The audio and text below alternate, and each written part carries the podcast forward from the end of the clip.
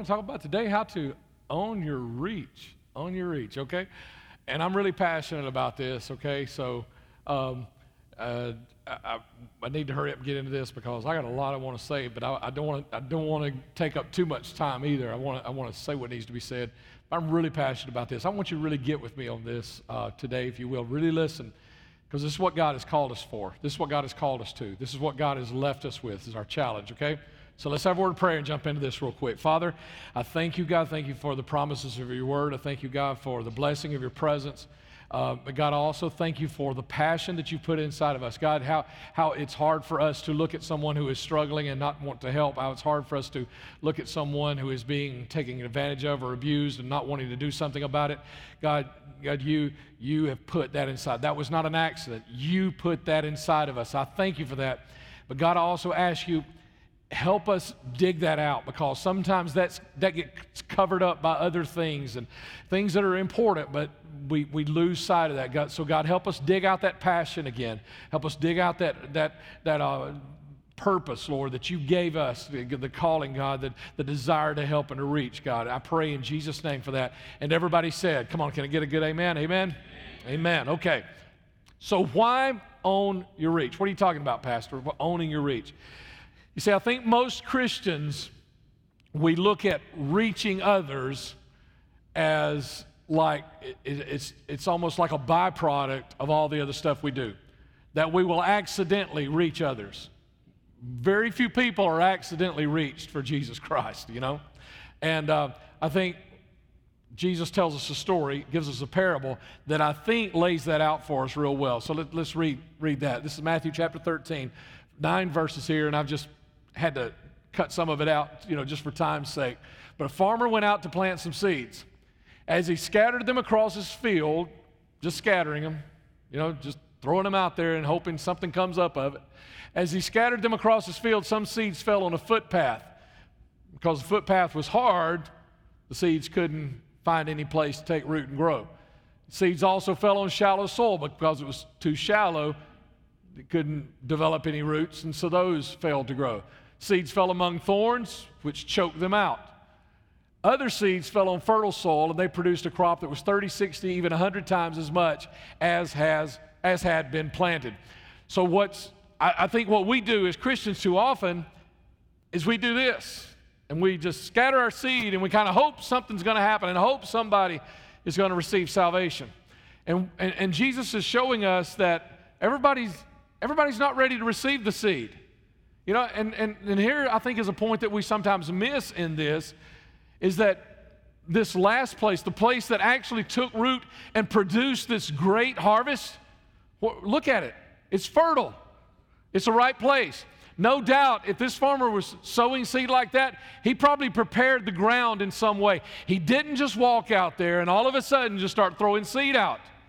In the, in the one place where the seed took root and produced an awesome harvest, there was preparation that was made. The ground that maybe had been hard like the footpath, he broke it up. Maybe been covered with, with thorns like the other ground, he tore those down and said he, he did some work. He didn't just scatter it. And I think what we do as Christians is we think we do enough good stuff. Eventually, somebody's going to say, hey, I want Jesus too. But it takes a more focused reach to have impact. If we want to really reach folks, then it's going to take a focused reach. Just like it took a focused reach for the early church to spread across the globe what they could reach back in those times, what they could actually physically get out to and reach. It took a focused reach for that to happen. They didn't just scatter, they made plans. They planned mission trips. They preached sermons. They did certain things to reach that. It, it also took a focused reach for 2911 to reach that goal. You know, the goal that, that and now over 60, just over 60% of the people who regularly attend 2911 were not going to church anywhere before coming here. You know, that didn't happen by accident. That didn't happen because we were just throwing seed out there, but there was a focused reach. And now we bump that up to 70%. Okay, so that's our next goal, all right? So we're not satisfied right here, is we want to see even more. Okay, we got over 180 people regularly attending our church now that uh, adult, talking about just adults and, and teenagers that, um, that were going nowhere. So now it's time for us to, to reach that next 180 people that don't know who Jesus is or don't know what he can be in their life. You know, and, and, and if it didn't happen to this point by accident, it's not going to happen beyond this by accident. Or, or also, it was a focused effort that enabled some parents to reach all of their children. Now, I really want to dig in here just for a second, if I can. Some of you parents, you look around, you say, why is it that their kids are all in church and, they're, and, and these are, they're not in church? You, you need to pay attention, okay? Because it's not going to be by accident. You are not going to lead all of your children. If you're a parent, and some of you aren't parents yet, but you're going to be. So listen to this. You're not going to lead all your children to know Jesus Christ and follow him all the days of their life by accident. There are some things you've got to you've got to have a focused reach to them. You've got to have purpose in the things that you do and the things that you teach and the way you teach them. The Word of God says, train up a child in the way he should go. Not just throw seed at him. You know, not, not just buy him a Bible and leave it in his room. Train up a child. There was a focused reach talked about in that scripture that if we train up a child in the way should go, then when they are old, they will not depart from it. If you want that, if you want that, if you want that, there's got to be some focus about it. All right? And here is the, you know, and right now we're still talking about the why. You know, why is it? Because I, we do want to reach the globe. We do want to fulfill the Great Commission because we, we do want to reach that next, you know, get up to that 70%, that next 180 plus people that do not know Jesus Christ yet. And because of something I'm believing God for called household salvation. And, you know, now some people say, well, the Bible doesn't promise us household salvation. Well, I, you know, I, I, wish I could 100% argue with you and, and explain that to you, but I'm just going to have to take you on the journey that I've been on in Scripture with this. Okay, so let me let me take you there. And here's here's Scripture, and this is a this is a man that, and I don't have time to lay the whole story out for you. Let me just say, this is a man that asked a couple of disciples one night, "Sirs, must uh, what must I do to be saved?" And the disciples told him, "Believe in the Lord Jesus, and you will be saved, along with everyone." Everyone in your household. And, and I know I've got people say, well, that wasn't a promise to you. He didn't say that was a promise to everybody. But I also read the scripture where God says he's not a respecter of persons. That if he would make this promise to this guy, why wouldn't he make it to me too? That if he would tell this guy that if you will believe in the Lord Jesus Christ, you can be saved and your whole house, if he would make that promise, that, now listen, if you're a parent, then you need to get a hold of this with me right here, okay? If you're if you're a parent to be one of these days, you're going to be a parent. You need to get a hold of this right now and say, wait a minute, is God promising us household salvation?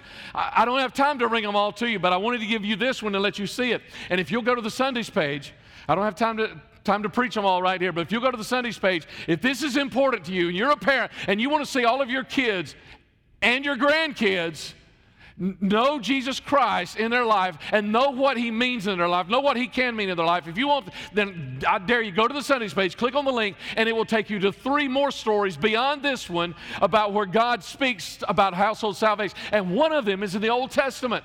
And the, all the way back, thousands of years before you and I ever lived, before this, God is already speaking. And you know who He speaks it to? He speaks it to a prostitute. Not somebody that's showing up on, uh, on Sundays to, to worship God, not somebody who's paying their tithes, not somebody who seems to have the perfect life, but a prostitute. And God speaks this promise to, to her that, that she can have the salvation is a very physical salvation in this sense, but this salvation of, of her entire household. So if you're a parent, if you're a parent and you want to know more about I, go to the Sundays page this afternoon, make sure and start looking at this and start praying about this. And listen, you, you can argue with me and say, well, that's not a promise to everybody. But this, this, God is the same God. And if He said that could happen to Him, it can happen for me. And I'm taking a hold of it. It's my promise, okay? God's going to have to tell me it's not my promise, okay? Because I'm taking a hold of it. Because here, here's the point to me my little family, me, Dava, our two kids, their two spouses, our grandkids, nine with number 10 on the way, okay? And 10 of those and as I look at those, and if I see those, you know, I probably could have put the picture up there on, on the screen for it. As I look at their faces and think about who they are, and you ask me the question, you know, eh, Pastor, would you be okay with 90% of your family knowing Jesus Christ when they pass from this life? You know what I got to do? I got to pick out a face and say, This is the face that no, if, if they don't know Jesus, I'm okay with that. And you know what? I can't pick out a face. Come on, somebody. I can't pick out a face. There is, there is not anything less than 100% that is okay with me knowing Jesus Christ in my family. And I have made, I've made that determination and I am chasing after that promise in that scripture and those others that all of my family is going to, and you know what? 10 may not be the end of it. I, you know, if the Lord lets me live long enough, I'm probably going to see some great grandchildren. And I have already decided, and I prayed this, this was the, one of the, the things that I asked God for when, when I felt called into ministry is God, I, that's one of the things things was I said, God, but just, just don't send me places that I'm just spinning my wheels. I want to have impact. And the second thing, and probably was the first thing, but I'm going to say it second here, is, is that God, I don't want to lose any of my family. And he's been, he's been faithful to that at this point. And so, you know what? I'm going for it all. As long as I am alive, every grandchild, every great grandchild, if he lets me see great great grandchildren, I want every single one of them to know Jesus Christ before they leave this world. If that, if that's if that if you can get that with me and that's who you are, then you understand now the why. This is why I have to own my reach. It can't just be throwing something out there here and there. It can't just be buying them a Bible, leaving it in their room. If I got to own my reach, I got to own my then then what's that look like? just before I tell you how to do it, let, let, me let me let me say this. I have not cornered the market on the understanding of how to do this. I am you know, I don't know that I know more than everybody in this room about how to do this. But here's what I do know over 30 years of ministry experience, 25 of that as a pastor, here's what I know is I have watched a lot of people. I've watched a lot of churches and I've watched a lot of parents. And some have been successful in reaching those close to them, and others have failed at reaching those. So, what, you know what? I've watched. I've seen people, some successful and some fail at reaching the people close to them. I've seen churches, some successful and some fail at reaching people who don't know Jesus Christ. And parents, I've seen some be successful and I've seen some fail at reaching 100% of their children. You know, if you don't care how many, you don't need the rest of this message. But if you care, and you want to be 100% and you want to reach your and i'm not just, not just about your family but you want to reach those people that God has put in your life. You want to reach, uh, you, you're tired of watching people's lives fall apart and you're ready to reach them and for them to start discovering what their life can be in Jesus Christ. Then I want to tell you somehow, okay? Some very practical stuff. Some from Scripture, some very practical stuff, okay? So here's four things I want to tell you how, and I got to do this quick, okay? Because I got a lot of stuff to tell you real quick. Here's four things of how to own your reach. And the first one is consistency, but I'm going to call it 24 7 52. 24 hours a day, seven days a week, 52 weeks out of the year. We've got to get back to consistency. You know, I think hypocrisy is the, the one excuse I've heard the most from people who don't attend church on why they won't come to church. You've heard that before, right? Oh, I don't go to church because it's full of hypocrites, right? You've heard that. You know, most of us have heard, have heard that, you know, because it's full of, can I tell you something? That's not God's fault, and that's not the world's fault. That's our fault. If, if, if if we are hypocrites, it's our fault, okay? Uh, and if we have given the example or if we've given the, this, this, uh, the, this show of being a hypocrite in any way, that's our fault. We've got to change that because this is our story. When we say something, if, if, we, if we come across as saying one thing or being something else, we're destroying our story. We're destroying our testimony, our witness, our ability to reach somebody, okay? Let me take you to James chapter 3. And uh, uh, this is uh, what, seven verses right here. James writes, And the tongue is a flame of fire. People can tame all kinds of animals, birds, reptiles, and fish, but no one can tame the tongue. It is restless, it is evil, it is full of deadly poison. Sometimes it praises our Lord and Father, and sometimes it curses those who have been made in the image of God. Sometimes it praises our Father and sometimes it curses those who have been made in the image of God. That doesn't mean just using four letter words. We curse people in a lot of ways without using four letter words, okay? it praises and it curses. Okay, go on the next verse now. How can that be? And so blessing and cursing come pouring out of the same mouth. I mean, if I were writing this, I would have wanted to put a question mark right there. Know, but God didn't lead James to put a question mark right there when he was impressing him to write this. But I think it kind of has that same tone here because then, then James says, Surely, my brothers and sisters, this is not right. That blessings and cursings come out of the same mouth? Does a spring of water bubble, uh, bubble out with both fresh water and bitter water? Does a fig tree produce olives or a grapevine produce figs? No, and you can't draw fresh water from a salty spring. What he is saying is, blessings and cursings can't come out of the same mouth because they emanate from the same heart, the same passion, the same person. How can this be? It, it can't be one, it can't be this one and today and, and the other tomorrow. It's got to be one or the other. And so here's where we've got to begin is we've got to begin to be people who are consistent 24 7 52 you know uh, so uh, and, and I, have got so much to say here and i'm just going to have to to jump to some things and not really build it as much as, as, as i really want to here but let me just show you this with parents and children okay because I, I, think, I think it's one of the places that we struggle maybe the most and we don't even realize it. It's like you, you can't you can't amen the preacher on Sunday and then live by a different set of rules the rest of the week. You can't do that. If you want to own your reach and reach your children, I, I, think, you know, the hypocrisy that keeps a lot of people from coming to church, in the same way, the hypocrisy in the lives of parents is what many times drives their own kids away from the church. And you say, well, I don't, you know, here's what you've got to get is showing up at church, you know, wearing the shirt, saying, I'm a Christian, that kind of a thing. Showing up at church says, this is what I believe in. Even when you don't say it with your mouth, you're saying it with your actions. You're saying it by, by being a church member, by, by, by serving God, by lifting up your hands and singing the song. You're saying that. And then when Friday night doesn't line up with Sunday morning, your kids are like, whoa, what's going on here? And not just your kids, but everybody else around you. You, you can't, amen, the preacher, you can't be a part of this on Sunday morning and, and just if you want to own your reach. You know, you can't be, you know like James was saying right here, you know, you can't be blessing God in worship on Sunday morning and then blessing out the waitress on Sunday afternoon. Mm, oh, is that hurt? Sound like somebody got hurt there. Yeah, that's what James is saying here. We, if you want to reach, if you want to reach our community, if you want to reach your community, they can't see pictures of you maybe on our Facebook page in the middle of worship and then see you blessing out a waitress on Sunday afternoon. That's what I'm talking about. You can't, if you want to reach somebody, you can't be giving these two different, you've got to be who you say you are. You know, and you can't be walking around here on Sunday morning, I'm blessed, I'm blessed, how are you? I'm blessed, I'm blessed. And then you're whining about everything else on Facebook the rest of the week. Come on, yeah, amen. You can't, if you want to own your reach and be able to have impact on people's lives, you've got to be living the same thing every day that you're saying you believe on Sunday morning. There's not, there can't be a different set of rules.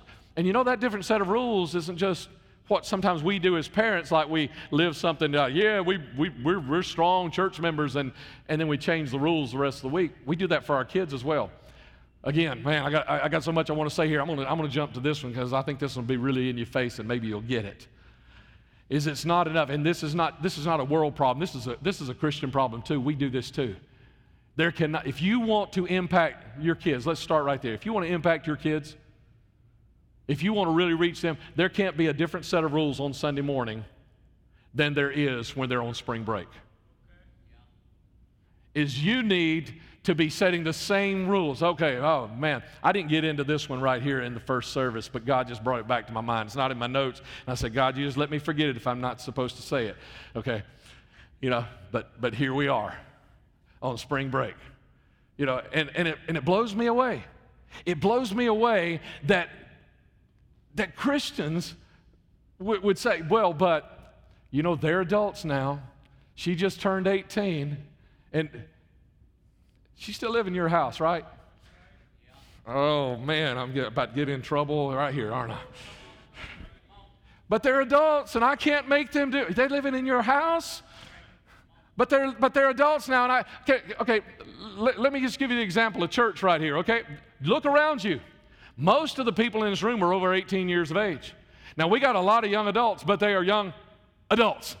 18 to 30 years, they got a bunch of them, okay? They're adults in this room. And you know, what would you do if somebody st- just stood up right now and decided they'd give a political speech for whichever person they are supporting out there? You know, and I just and I just sat here, you know, and after church, you know, come to me and said, Pastor, why did, why did you and the ushers just let that go on? I said, Well, you know, they are adults. You see, no, you'd be looking at me and say, Pastor, you're supposed to be in charge of this thing on Sunday morning. And I know this is God's house, right? But I know I am the man. I am the man that God is, I mean, look, God's going to look to me first. And I am the man right here, you know, and if somebody gets up and starts giving some kind of, or interrupting what's going on, there are going to be some ushers real quickly uh, encourage them to maybe sit down and let's talk afterwards. And if they don't, there's going to be some big ushers encourage them to just leave and let's talk outside later, you know. And hopefully some of our biggest will be offering to do that if they, if right? You're going to be looking to me. Why? Because that's my job. Because, yeah, this is God's house, and God is kind of in a way, He's left it in my, uh, under my control or my leadership right here. And so I am the one. Why is that different than your house? God is, if you are the, if you are the spiritual head of your house, why is that different at home?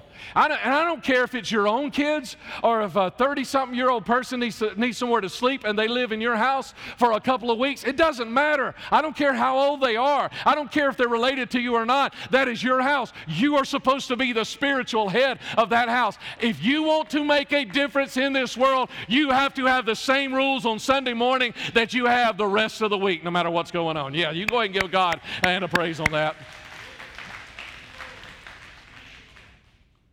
And then I watch these parents on the news. I don't understand. They got off to spring break. I don't understand. They got off on Friday night. I don't understand. They've been such a good kid, and, and I don't understand. It's because you didn't prepare them for that. You didn't prepare them to all of a sudden change the rules and throw them out there. And you need to, you need to be paying, listen to me, parents, you need to be paying attention where you're sending them and what you're, and taking away all the rules all of a sudden. It's like they've had all these rules, and now and all of a sudden we're going to turn them loose at spring break and say, yeah, yeah, I know, you're, you're probably going to drink a little bit. I know you're probably going to. And then, why in the world, are, why are we surprised? Because we have not trained them to be in a world like that, and then we change the rules on them. Your kids, your friends who do not know Jesus Christ, your, your, your coworkers, the people you go to school with that do not know Jesus Christ, they need a message that is consistent 24 7, 52. And that's the only way you're going to have impact on their life. That is the very first thing you've got to do. And if you need to change some things there, change. If you don't, watch. You watch yourself because it's coming. You're going to be tempted to change your rules. You're going to be tempted to change, so don't do that. Second thing, be real. All right, these next two are going to be quick, I hope. Be real. you know, most people are not going to be reached by a Billy Graham crusade. Most people aren't. And, you know, Billy Graham, his time is pretty much done. You know, so if we're, if we're expecting Billy Graham to do it, it ain't going to happen. And that's a good thing. You know why? Because most of you are sitting here thinking, well, I'm not, I'm not a Billy Graham, so I don't know how I can reach people. I'm telling you right now, okay?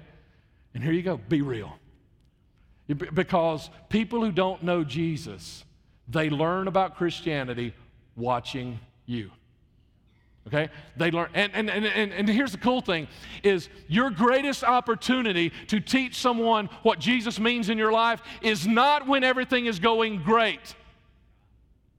Your best opportunity to teach someone what Jesus means in your life is when all hell is breaking loose. You know, they're watching you and they're seeing what Christianity looks like when, when you aren't enjoying a perfect life.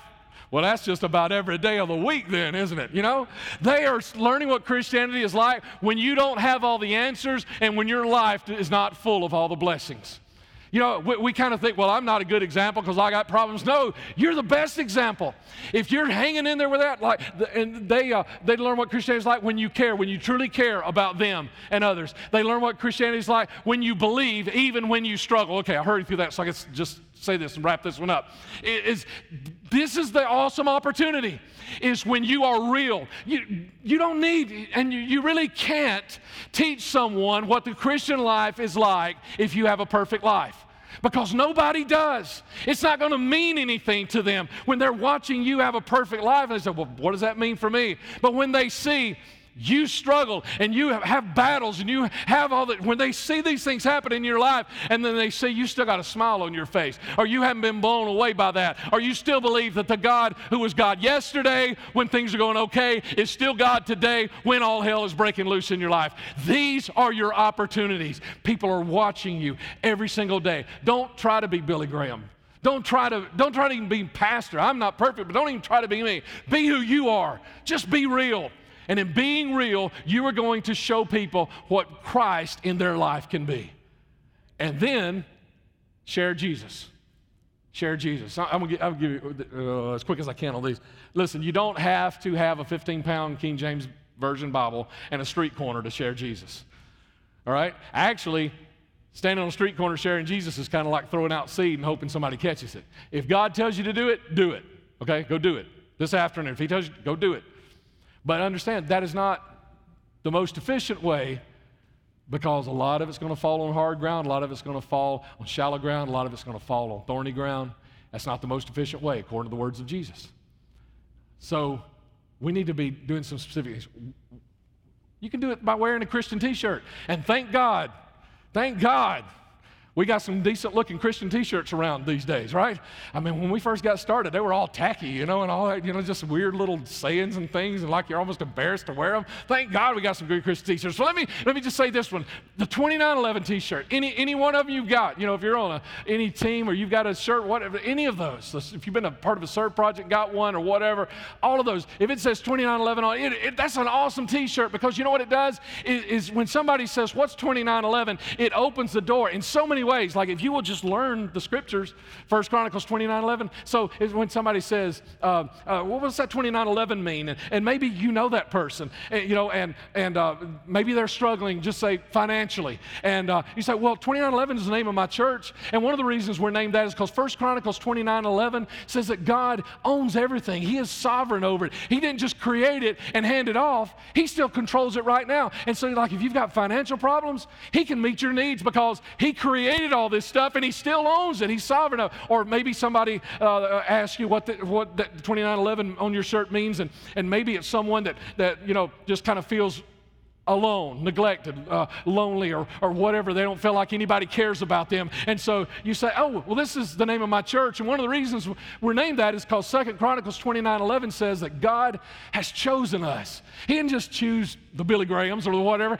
He chose me and He chose you. That God chose, chose us. And so you get, you know, open door for you to just tell somebody you are important because God chose you. Or maybe, maybe it's somebody that's just, you know, is just struggling in life, that uh, they've had a lot of problems and they don't know if they can make it any further. And you say, oh, well, 2911, that's the name of my church because Psalm 2911 says that He gives us blessings. You know, every day He just pours out blessings of peace and blessings of strength. You know, no matter what we're going through, there is peace, there is strength. And tomorrow, no matter what we're going through, there is peace, there is strength, you know, to get you through. And, you know, Jeremiah 2911, 11. I mean, that's kind of the catch all, right? So if you don't know this person, you can always say, oh, 2911, that's my church. And one of the reasons we're named that is because Jeremiah 2911 says God has an awesome plan for your life. He is dreaming these big, huge dreams for you. And, and you know, whatever it is that, you know, maybe life isn't going well, we dare you to come dream with us at our church. So yeah, wear the shirt. And 2911 is one of the best shirts to wear because it opens all those doors for you. And if you can't remember all that, all you got to do is listen to the podcast later today or tomorrow and write those things down, okay? If you forgot forgotten from 101. But wear the shirt, but also through conversation. Uh, I got to hurry here, but listen if you love Jesus, if you love Jesus, okay, I, I got two encouragements there. If you love Jesus, He's going to come up in conversation. When people talk to me, my grandkids come up in conversation, whether they got grandkids or not. they might get bored hearing about my grand, but my grandkids gonna come up in conversation. You talk to me very long because I love my grandkids. If you love Jesus, He's going to come up in conversation. Some of you, the next four months, Alabama or Auburn football is going to come up in conversation because you love college football. What you love is going to come up in conversation. That's why we say around 2911 that everyone ought to attend a church they brag about. Honestly, if you don't brag about 2911, I'll pray for you to find the place that makes you say, Let me tell you what, man, let me tell you about the heart of my church. Gave away a car a couple of weeks ago, you know, or something like that. You know, I mean, if, if, if it doesn't make you want to brag, if it doesn't spill out of you, then listen, you've got my permission to go find the place that God wants you to be because you need to be at a place that is constantly in your conversation. That Jesus in your church and the people of your church is coming up in conversation.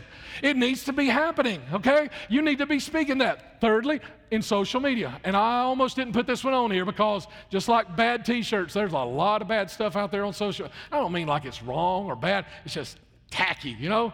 Or something. you know what I'm talking about? You know, if you love Jesus, click on it. If you don't, if you pass by this, don't click on it. You don't really love Jesus. You know, you're on your way to hell or what? I, honestly, I got this one this week. Okay, some of you may have gotten it too. You know, if God is going, this is what it said, honestly. God is going to make tomorrow the best day of your life. Now, you think about that. Ultimate, the best day of your life if you share this post with 30 more people within 20 minutes of reading it. And there are a lot of people they're clicking, trying to find 30 people. God's going to make tomorrow the best. You know what I did? I wanted to contact those people the next day and say, Well, not that I don't believe in God. You've heard me say, I am trusting in God for household salvation. I got some big dreams for God. I believe God is who He says He is and can do what God says He says that God says He can do. I believe that. But I don't believe that God tells us to tell people, click on this, send it to 30 people in 20 minutes, and tomorrow will be the very best day of your life that we do a lot of silly. Okay, so I am not talking about silly. No, go back to the one right before this. Be real okay? And be real on Facebook. I mean, if Jesus, if you love Jesus, he ought to come up in your conversation. He ought to come up in your social media also with a touch card. Okay, I uh, don't have a lot of time here. Just don't just cut somebody's grass. Leave them a touch card. Don't just buy somebody's breakfast in, in the drive through line. Leave them a touch card. Why? So you're letting someone know the reason this happened is because of what Jesus did in me. You've been touched because I've been touched. So let somebody know. But the important thing is this is make the invitation. You know, if you do all these other things, you don't make the invitation. It's kind of like you're still just kind of scattering seeds. Some of these are very direct, but you got to get got to get purposeful.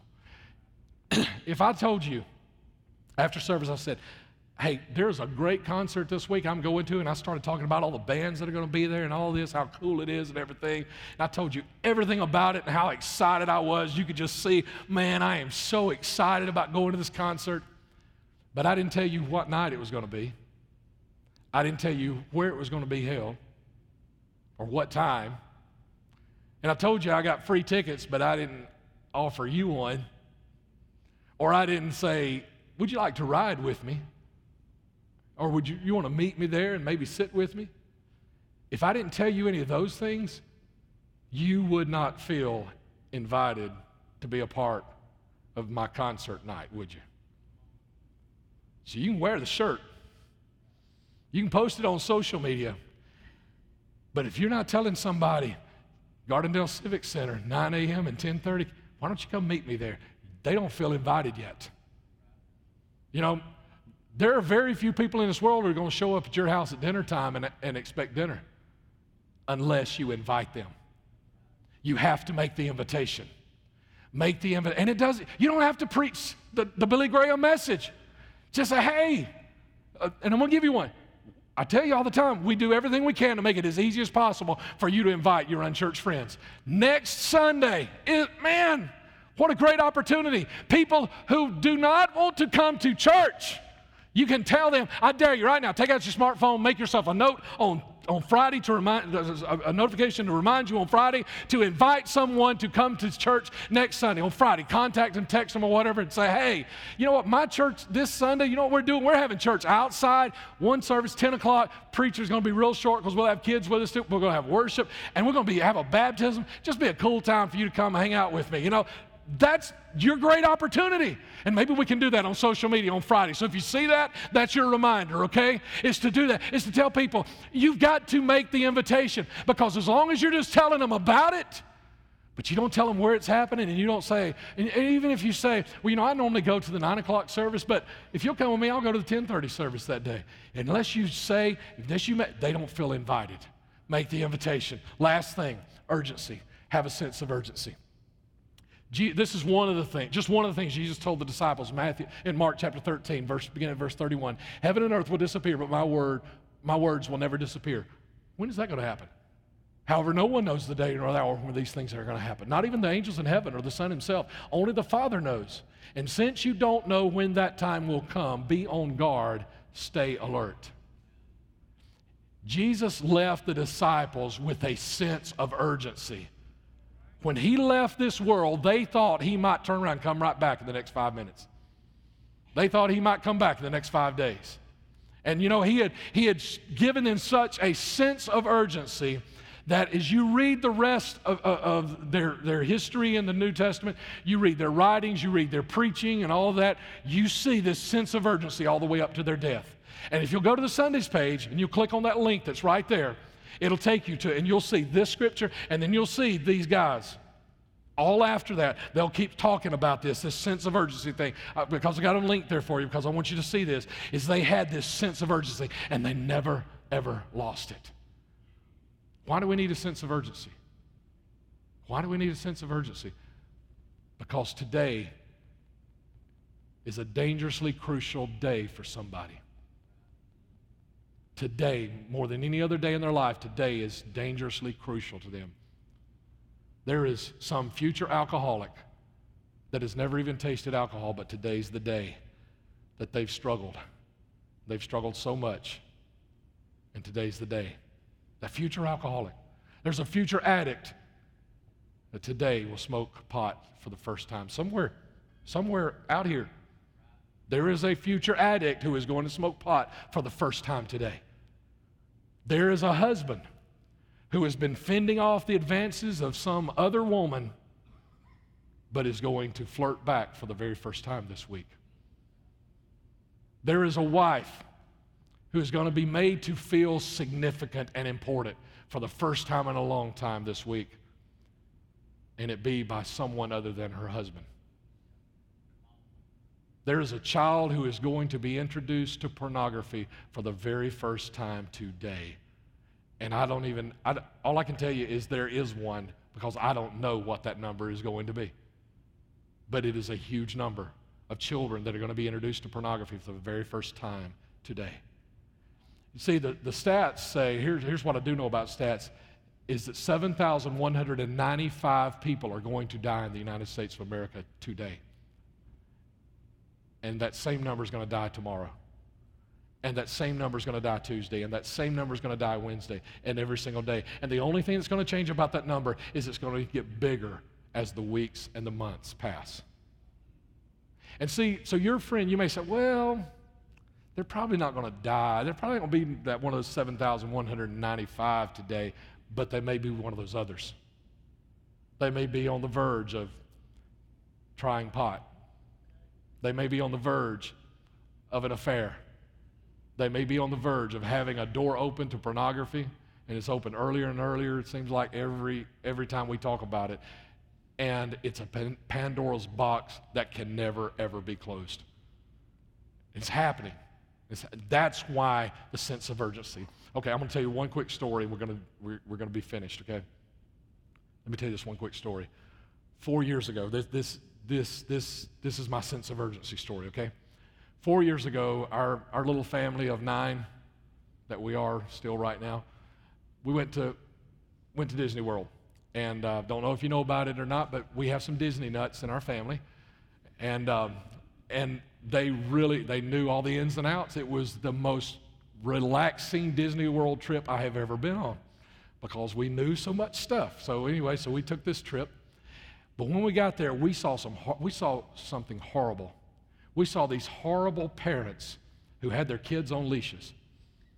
You know, uh, not a collar. You know, you seen them right?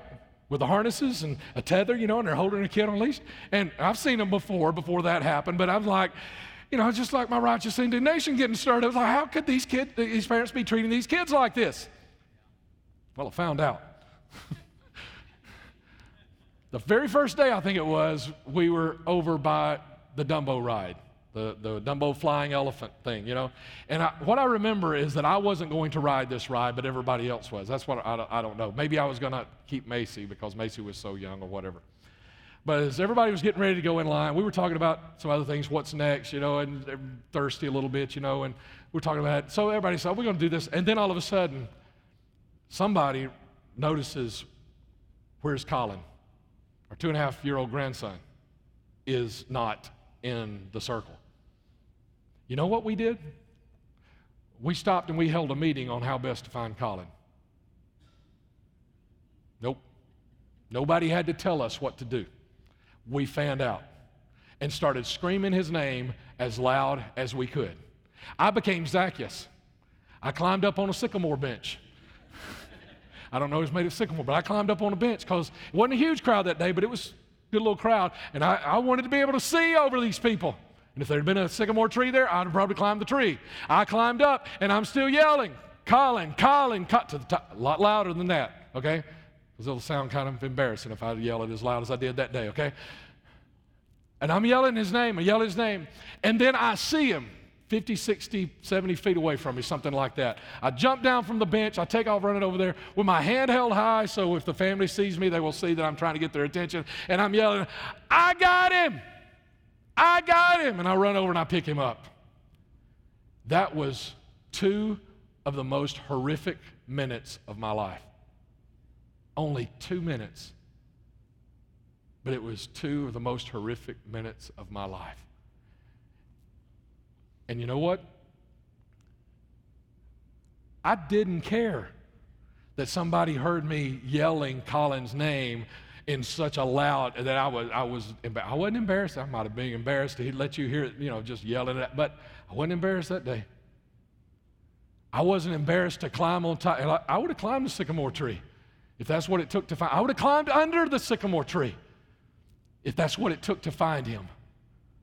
You know, we, we had been talking about, you know, I was probably wasn't riding this ride, that's what I remember. We were talking about the next ride. You know what? I wasn't into the next ride. The next ride didn't matter anymore. We already knew what parks we were going to the next day and the next day. You know what? Wasn't, wasn't important anymore. I didn't care. I didn't care if the whole vacation ended right then. That wasn't what was important to me. We'd been talking about being, being thirsty, it was hot, talking about getting something to drink. Guess what? I didn't care. I didn't need anything to drink. I didn't need a big Slurpee or a bottle of water or anything. And that, that week, I think I had five meals that I will remember for the rest of my life. And two of them were really all about the food, wasn't anything about Mickey or Donald or any of that, okay? And but let me tell you something. In that moment, I didn't need anything to eat. I didn't care. You could have brought me a stack of ribeyes and I wouldn't touch one of them because none of that mattered anymore. You know what? Only one thing mattered. You know what it was? One thing finding Colin. You know, and until we get hungry enough, and God, give us the hunger back, until we get hungry enough again to not care, to call out their names to not care for somebody to see us trying to reach somebody until we get hungry enough to fan out because, man, we come to church, we get on our holy huddles. Come on, amen or oh me. Until we get hungry enough to fan out and find somebody that's a little too bit alone on a Sunday morning. Until we get hungry enough to, to climb up, climb over, climb under, climb around, wherever it takes us, however it takes, as far as it takes us until we get hungry enough that I don't need anything to drink right now, until we get hungry enough to see something. You know what? You know what fasting is? Let me tell you what fasting is. Fasting is saying, I want God to do something so amazing in my life, I'm not hungry right now. Oh, yeah, there's something telling me I'm empty, but I am not hungry for that right now. That I am more hungry for God to do an amazing thing. That's what we did. I mean, it was a two minute fast, but it was a same. That's what we, we were doing. We, it didn't matter anymore. And until we get hungry enough to see somebody reach for Jesus that does not know him, we are not going to own our reach. We got to get that hunger back. And I know you've got it. And maybe it's gotten covered up. And that's my prayer for you today. God, uncover the hunger, renew, restore the passion, and let us reach again. Let us reach again.